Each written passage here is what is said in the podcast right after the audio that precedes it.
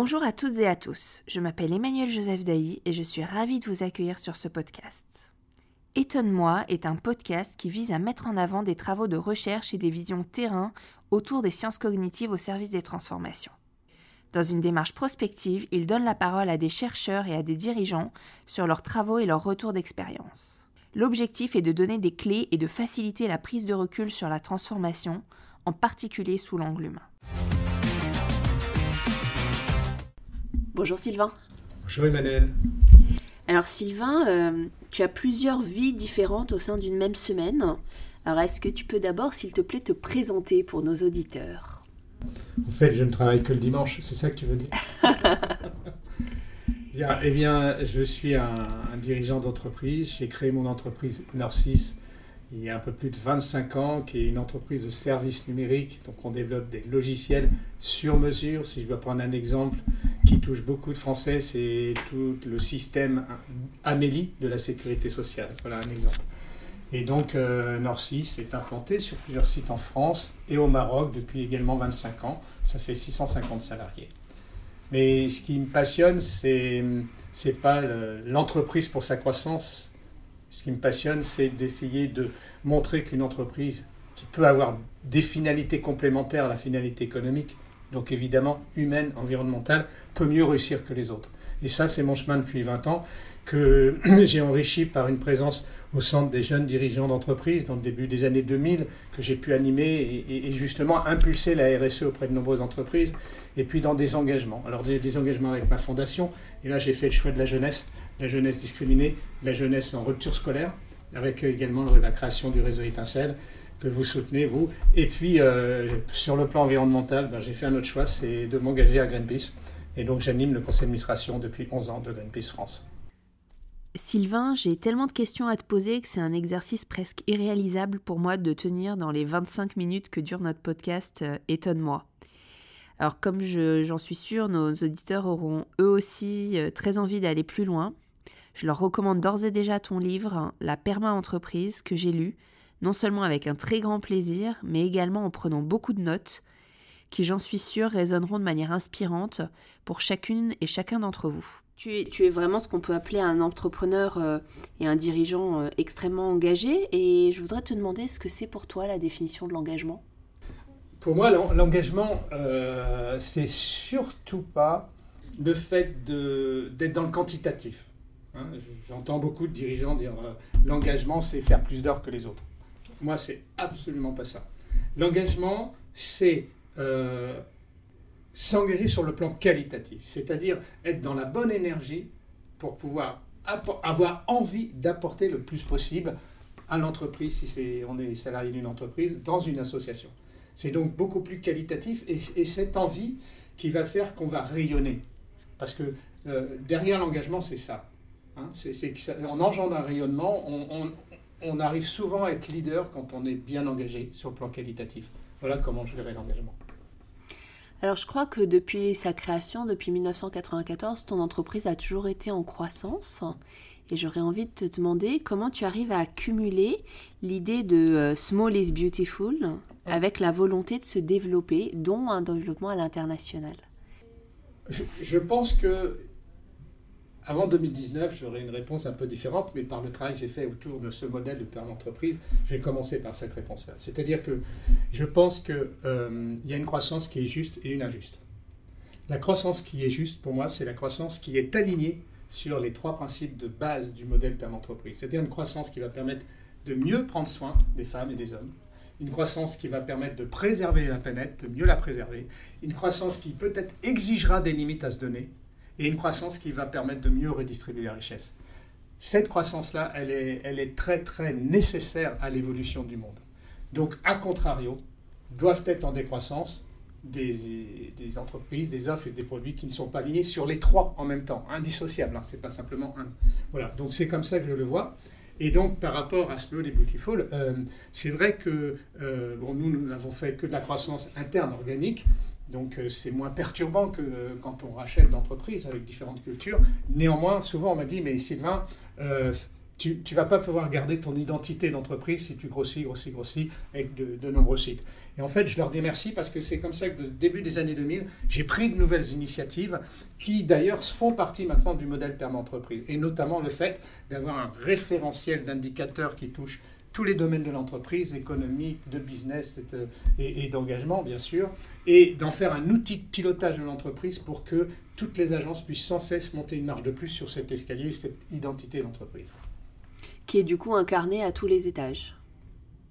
Il me semble, il hein, faut, rester humble parce que euh, c'est pas si simple de, de, développer un modèle comme celui de la PERMA et surtout de, de faire en sorte qu'il euh, y ait une cohérence d'adhésion. Vous recrutez des personnes qui viennent de l'extérieur, souvent c'est le grand écart par rapport à ce qu'ils ont connu. Il faut admettre qu'il leur faille du temps pour assimiler cela, pour y croire, pour le porter quand on est en plus dans un rôle de management.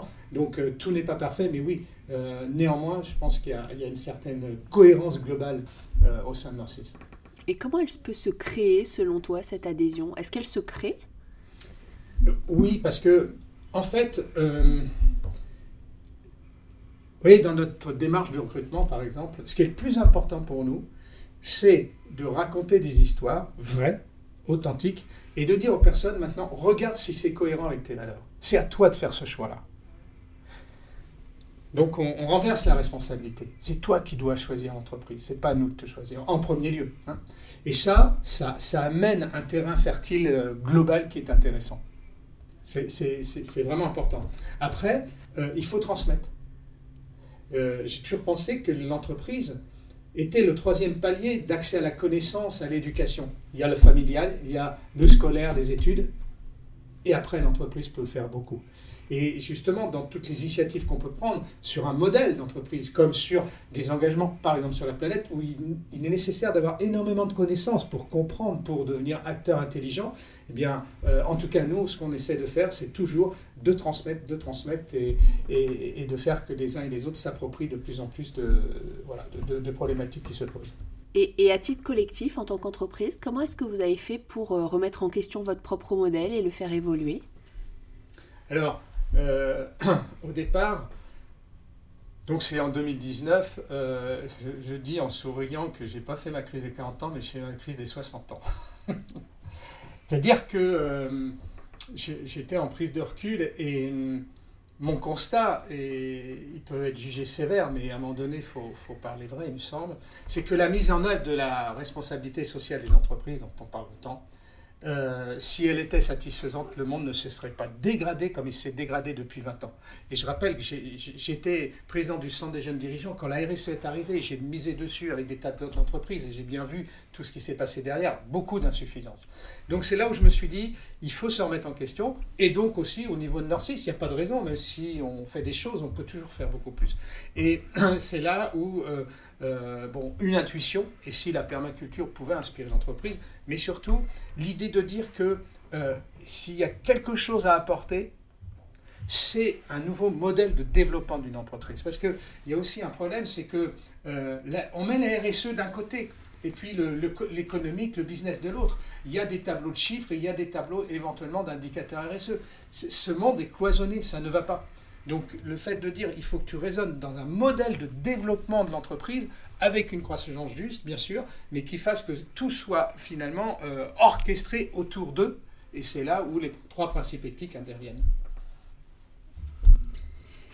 C'est intéressant et, je voudrais que tu puisses, euh, si, si tu es d'accord, euh, me parler un peu de ce modèle de poly-engagement que tu as. Comment tes engagements multiples se répondent les uns aux autres Et puis, est-ce que tu verrais ce modèle duplicable dans une activité salariée et non pas d'entrepreneur Alors, euh, déjà à titre personnel, euh, justement suite à ce mandat que j'ai eu de 2002 à 2004, président du Centre des jeunes dirigeants, et où j'ai lancé cette, j'avais appelé ça la recherche d'une performance globale, donc également sociale et environnementale, je me suis dit qu'il fallait que je me déniaise.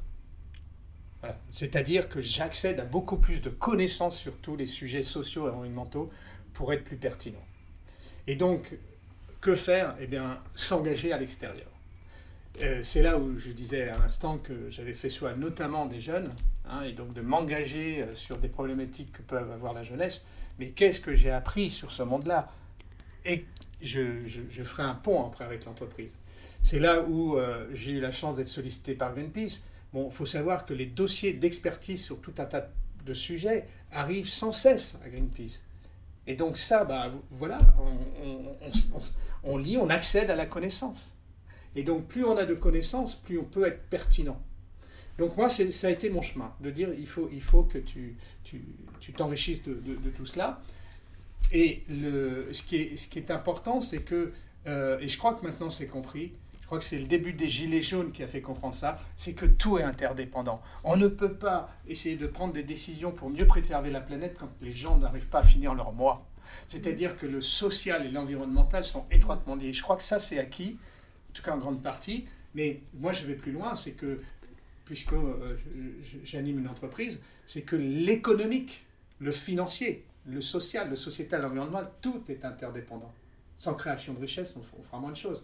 Et donc, c'est là où, c'est intéressant de s'impliquer à, différents niveaux, parce qu'on va gagner du temps sur d'autres, parce qu'on va savoir faire les ponts entre toutes ces problématiques, et ensuite peut-être prendre des décisions qui sont plus efficaces.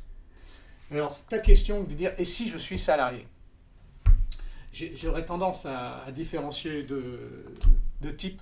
C'est si tu es salarié dirigeante, tu, quel que soit. Euh, et, d'ailleurs, c'est ce qui se passe euh, à Norcis. Ces personnes-là peuvent s'engager à l'extérieur pendant leur temps de travail. Pourquoi? Parce que justement, je pense que cet enrichissement-là va servir leur métier, va les faire progresser plus vite.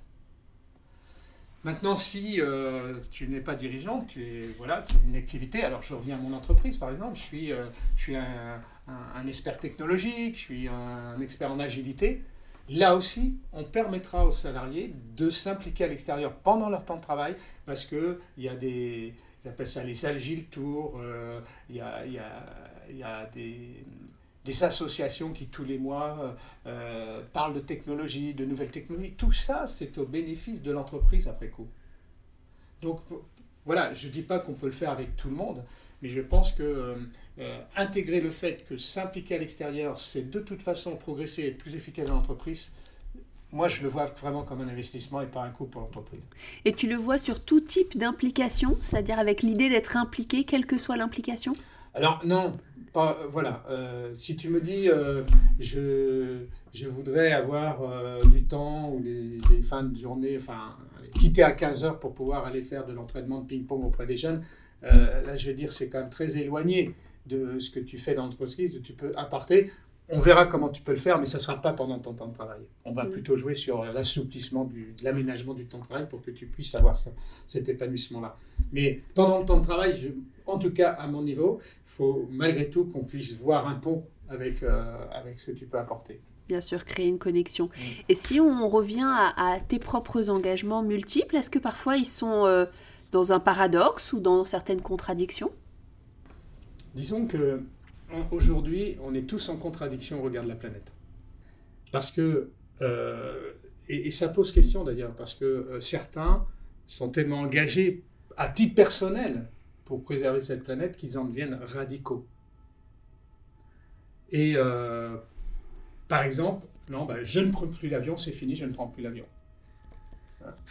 Euh, bah oui, mais euh, sur le plan professionnel, ça peut être compliqué. Alors moi, si je vais plus du tout au Maroc, dans une culture qui est en plus beaucoup une culture de la relation, ça va être compliqué. Donc, l'engagement environnemental digne de ce nom pousse de toute façon des contradictions.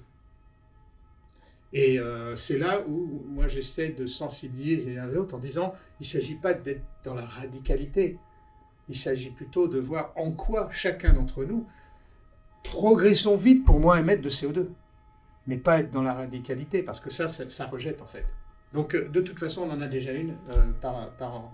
Après, le comment dirais-je, de dire tiens, je prends une décision et je veux que cette décision euh, quelque part, elle cautionne aussi bien mes intérêts économiques que, que humains, qu'environnementaux. Là, on peut avoir euh, des contradictions qui apparaissent, mais il faut les voir plutôt comme euh, finalement une bonne base pour trouver un compromis. Hmm. pas les voir comme une contradiction qui fait que c'est bloquant. Non, revois ton projet, revois le sujet sur lequel tu voulais décider pour que justement il soit en prise. Et là, maintenant, c'est avec ces trois principes éthiques. Donc moi, je le vois plutôt comme un, un moyen Hein, de, prendre des décisions qui sont plus cohérentes par rapport à, la vision que j'ai de l'entreprise et à l'application de ces trois principes éthiques, prendre soin des hommes, préserver la planète, fixer des limites redistribuer équitablement la richesse. Alors justement, en parlant d'application euh, de ces principes et de transposition un peu plus pratique, en grande lectrice de, Milan Kundera il fut un temps, j'ai beaucoup apprécié euh, ton chapitre qui s'appelle euh, L'insoutenable légèreté de l'entreprise. Et si on descend au niveau de l'incarnation managériale, qu'est-ce qui pour toi pourrait être l'apanage d'un leadership responsable ou d'un leader responsable? Alors, déjà, euh, pour pouvoir dans l'entreprise être un leader responsable, euh, il faut avoir le, le soutien, la caution des actionnaires voyez, je ne tourne pas autour du pot, c'est la clé. Euh, et quand on a cette caution-là, effectivement, il euh, faut ensuite, si je suis par exemple euh, directeur de la communication haute, avoir la, caution de la direction générale, mais surtout que cette direction générale joue le jeu. Parce que combien de fois j'ai vu, oui, voilà, on fait de la RSE, on fait ci, on fait ça, puis on, ne laisse jamais le temps aux gens d'être leader pour porter des projets. Donc c'est trop facile. Et c'est en cela que ça. Après, on, parle de washing. Donc pour moi, déjà, c'est les conditions. Ça, c'est vraiment très très important avant de parler de quoi que ce soit. Après, pour être un, leader responsable, euh, au regard de mes trois principes éthiques, je fais une fixette, hein, euh, je pense qu'il faut, il faut soi-même les mettre en œuvre. Parce que je trouve que sinon, ça manque de crédibilité. Encore une fois, pas de manière radicale, on a nos contradictions, mais, mais je crois que c'est important de se les appliquer à soi-même avant de finalement dire tiens, je vais être votre leader responsable et, je vais vous emmener quelque part, je vais vous proposer d'eux. Applique-toi. Hein. Euh, quand je vois des, dans des appels d'offres des entreprises qui exigent des tas de choses qu'elles n'appliquent pas en elles-mêmes, je trouve, franchement, ça, ça, a tendance à mériter. Donc euh, voilà, il faut que le leader il soit cohérent avec ce qu'il veut euh, engendrer au nom de la responsabilité. Hein. Alors, le, le, pour le leader, pour moi, quel qu'il soit, mais restons sur cette notion de leader responsable, faut aussi que euh, ait euh, est de la créativité, de la pédagogie. C'est-à-dire que euh, il y a des tas de sujets, je trouve qu'on tourne un peu en rond. Et justement, j'aurais tendance à dire tiens, voilà un ou une leader parce qu'elle amène quelque chose de nouveau. Et ça, c'est important. Et, je trouve qu'aujourd'hui, on se lasse de plus en plus vite des choses. Ça, c'est l'accélération de tout qui fait ça. Donc, euh, c'est important qu'un leader puisse, voilà, puisse être suffisamment créatif pour, ou alors savoir animer euh, tout ce qu'il faut pour engendrer de la créativité. On peut obligé de l'avoir lui-même. Mais ça, c'est important, euh, cette notion-là. Et puis, la deuxième chose, c'est qu'il faut qu'il ait un rayonnement. Un leader sans rayonnement, ça ne va, pas, ça, va pas marcher. Donc ce, rayonnement, ben, justement, peut passer par ce qu'il porte lui-même, mais aussi par, euh, sa réflexion, par euh, sa vision, euh, il, faut, du contenu, quoi. Il faut du contenu. Donc un leader responsable, pour moi, au sens responsable, engagé, il ne peut pas le faire s'il n'a pas ce fond-là. Il ne sera pas crédible. Et par fond, tu entends expertise, par rayonnement, tu entends charisme Alors, par fond, j'entends connaissance. Euh, hein, de la connaissance, pas fort. Et l'expertise, ça commence à être très poussé. Mais de la connaissance, c'est-à-dire qu'il faut être curieux. Il hein. mhm. faut, faut, faut, être à l'écoute de tout ce qui bouge. Le... Après, euh, charisme, pas, pas... j'aime pas trop ce mot charisme. Euh, on juge les gens, ah, lui il a du charisme, lui il n'a pas de charisme. Euh, longtemps on a dit que Zinedine Zidane n'avait pas de charisme et en fait euh, tout le monde s'est trompé. Hein. Donc pour moi c'est pour ça que j'utilise ce mot rayonnement. Il y a des personnes qui parlent peu mais rayonnent parce que quand elles disent des choses ça apporte à tout le monde quelque chose. Il y a des personnes qui parlent beaucoup, mais finalement qui apportent peu.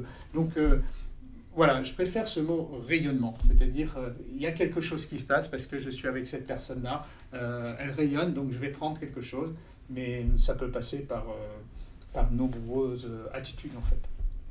Tout à l'heure, tu as parlé de l'idée d'aller créer quelque chose et, et potentiellement, moi j'ai entendu derrière cette idée que j'aime bien d'impertinence élégante ou d'impertinence raisonnée, d'aller taquiner la ligne. Est-ce que c'est quelque chose que tu arrives à favoriser dans tes équipes? Alors, je ne sais pas si je la favorise, il faudrait leur demander. c'est trop facile. Mais je crois que je suis un, adepte très fort de cette attitude-là. je, je, je, pense que je suis un peu connu pour justement sortir même des lignes, casser les règles, être dans la désobéissance. Euh, euh, et, souvent on me dit faites attention parce que les process, etc., Sylvain, ils les aime pas trop parce que je trouve justement que ça, tue énormément la créativité et puis euh, euh, l'énergie chez les gens que d'appliquer et non pas avoir la possibilité de, sortir de la ligne. Moi, je trouve que c'est très important. Parce que euh, le manche bouge tellement vite qu'il faut tout le temps se remettre en question. Donc, on, a, pour, être concrét, pour concrétiser, on a à Norcis créé il y a 7 ans un groupe qu'on appelait les Pirates les pirates, ceux qui vont désobéir, mhm. ceux qui vont démonter les choses. Et donc, les pirates, ce sont un certain nombre de collabs qui passent une partie de leur temps. Ça peut être 10%, c'est pas forcément beaucoup, mais qui vont se réunir de temps en temps, ils prennent un sujet, ils le cassent et ils essaient de le réinventer. Ça peut être un sujet de management, un sujet de com, un sujet d'offres produits, de services, un sujet et, la, naissance de ma réflexion sur la perme entreprise, c'était une journée des pirates où ils, remettaient en cause nos engagements environnementaux en disant on n'y va pas, quoi. C'est un peu faible tout ce qu'on fait. voilà, c'était et, c'est en observant tout ça que j'ai eu cette idée de la permaculture. Peut-être que c'est une bonne influence pour la perme entreprise. Donc euh, voilà, donc c'est presque partie intégrante de l'entreprise cette histoire. Et toi, tu fais partie des pirates ou tu es en métaposition et tu regardes Non, j'en ai fait partie. Euh, j'en ai fait partie parce que j'adore. J'imagine. Ah oui, ces journées-là, c'est top. Mais euh, maintenant, je laisse faire parce que bah, je suis normal. Il faut, faut, passer les mains, les relais. Et puis, euh, en fait, je, me, je fais de l'autopiratisme. Un concept original. Alors, j'ai une dernière question à, à te poser. Je voudrais te demander sur un sujet complètement différent du tien. Qui est-ce que tu euh, me recommanderais d'inviter pour nous parler euh, de sa vision de la transformation des organisations, euh, de la société aujourd'hui, de ses convictions? Alors, je te recommanderais de rencontrer deux personnes, mais ça va être difficile. Mais il y a peut-être d'autres moyens de les rencontrer. Et j'aime les challenges. La première, c'est Mozart. Ah, ah je pensais pas que tu allais me, me le mettre à ce niveau-là. Voilà, mais il y a tellement de choses qui sont écrites sur lui. Il y a tellement, ces musiques et autres, tu peux les rencontrer peut-être. mais voilà, je suis. C'est quelqu'un qui, dans sa période, a complètement réinventé. Mais quand on voit, là j'ai écouté la flûte enchantée dernièrement, quand on voit qu'il a composé ça au XVIIIe siècle, à une époque où on était dans une musique très académique, etc., c'est surréaliste. moi, ça, ça me subjugue. Et la deuxième personne que j'aurais aimé que tu rencontres, mais tu peux la rencontrer dans ton vent, puis il y a des pièces de théâtre sur cette personne-là en ce moment, c'est Saint-Exupéry. Oui, je vois que tu as fait la part belle à, Saint-Ex dans, dans, ton livre. Oui, parce que c'est fabuleux euh, ce qu'il a pu écrire avec une prise de recul phénoménale, mais aussi une... Euh, il écrit pour un enfant, quoi. Hein le Petit Prince, mais c'est de la philosophie, c'est des idées de fond. C'est lui, hein, je crois, qui a dit le premier qu'on empruntait la Terre, hein, n'était pas nous, en 1940. quoi. C'est visionnaire, et pourtant c'est accessible à un enfant. Et ça, me sens très petit face à ça. voilà. Alors comment peux-tu les rencontrer? Ben, Peut-être avec des gens qui sont experts de ces personnes-là, qui les connaissent très très bien, qui pourraient euh, euh, répondre à tes questions par justement des, travaux de recherche qu'ils ont pu faire. Hein. Euh, je sais que c'est quelque chose qui t'anime. Voilà, c'est une idée peut-être un peu créative, mais Eh ben, j'aime beaucoup l'idée, je la prends. Euh, les, travaux de Saint-Exupéry sont beaucoup dans la découverte en plus, euh, mm. dans, l'idée d'un nouveau regard euh, et dans l'idée de cette poésie sur, sur le monde. Donc je, je, prends avec grand plaisir et je vais me replonger dans les deux œuvres dès ce soir. Et puis il y a, y a quelque chose. Voilà, moi plus j'avance, plus j'ai envie de simplicité. Et je pense pas être le seul. Et lui, c'est exactement ce qu'il a dit. Un grand merci Sylvain pour cet échange passionnant. Merci à toutes et tous d'avoir écouté cet épisode jusqu'au bout. Je vous retrouverai avec plaisir prochainement pour un nouvel épisode du podcast Étonne-moi.